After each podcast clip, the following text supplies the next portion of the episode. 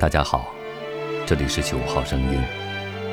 今天与您分享：回不去的故乡，到不了的远方。上，作者：剧不中。我童年记忆的起点，是自四五岁时。那段时光，我是在外公外婆家所在的一个川南小镇上度过的。从来没有人和我谈论过关于故乡的话题。爷爷奶奶在我出生前就已相继离世，于是曾经养育了爸爸的那个地方，与我却无一丝一毫的感情。心里一直认定，那个有外公外婆、山清水美的地方，才是我的故乡。那个叫做故乡的地方，住着我无忧无虑的童年。每天清晨天光微明的时分，叫醒我的，是鼻息间萦绕的烟火味儿。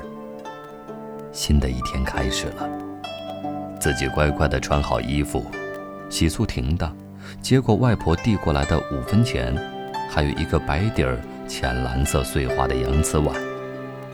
我在高高的木门槛上坐下，嘴里咿咿呀呀地哼着不成调的儿歌，等待卖泡粑的挑夫的吆喝声自石板路的另一头响起，还有薄雾晨曦，掩也掩不住的香气扑鼻而来。在外面疯玩，到日头落在头顶正上方前回家。外婆一声令下。我飞快地跑去茶馆，寻到一个满脸褶皱、蓄着长长白胡须的老人，把嘴巴凑近他的耳朵，大声喊：“老家公，该回家吃饭了。”然后牵着老家公的手，有时是牵着他的拐杖，一路蹦蹦跳跳地回家。老家公是外婆的爸爸，在我眼里。他实在太老了，背驼耳背，腿脚也不太灵便，但是不耽误他天天雷打不动地蹒跚着走去茶馆，听人说书，叫一碗盖碗茶，靠一方藤椅，休闲一上午的时光。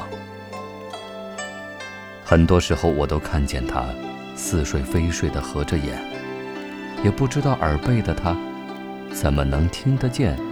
一片嘈杂里的说书声，对四五岁的孩子来说，八仙桌长得太高。吃饭时，我不得不爬上去，跪在长条凳上，才能够得着。手里的筷子也得握到筷子最大头的部位，才能勉强够到稍远处的菜。这样的艰难。理所当然地换来了大人们对我的各种优待。只有外婆有时看了我的样子会叹气：“哪块远，离娘远。”每天吃饭前，我会例行公事地问：“打不打酱油？买不买醋？”逢外婆点头的时候，都像是中了大奖一般，接过空空的酱油或是醋瓶子。还有一点零钞，急不可耐地奔向街那头的副食铺子。装酱油、醋的缸，大的能塞进去三四个我不成问题。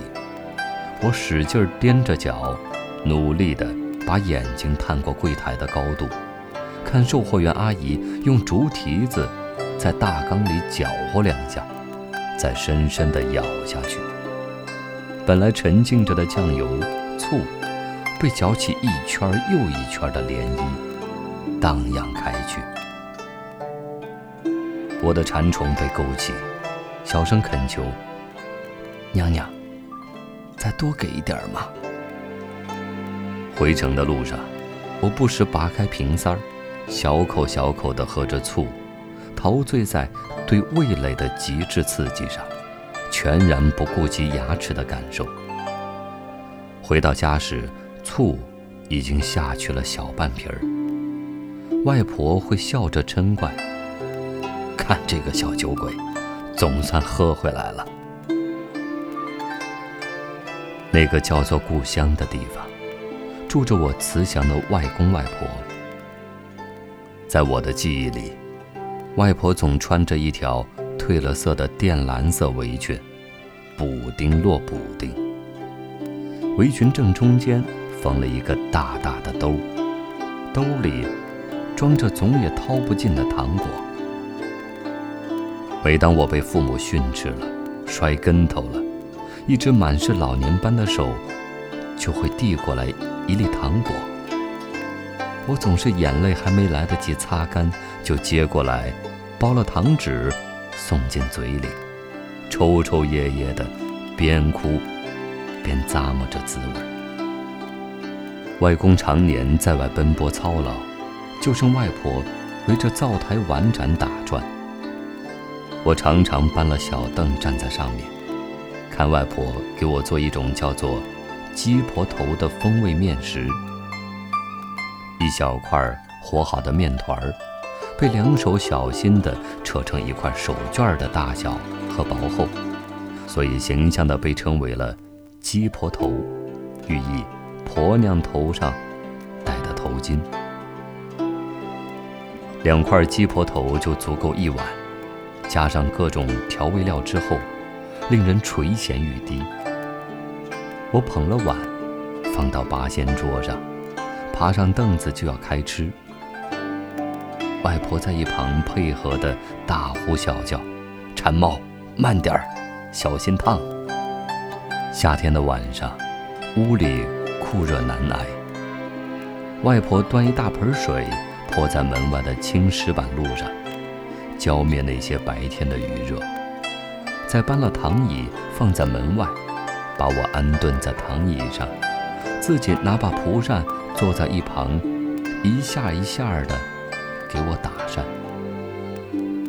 蚊虫被赶跑，睡意不知不觉袭来。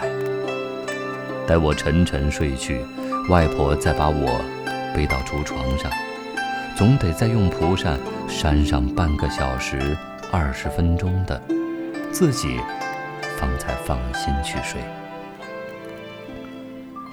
小时候那些浸润在时光里的平静悠长又温暖细碎的感受，终于在长大后的某一天，悄悄长成了幸福的模样，永久的盘踞在心里，挥之不去。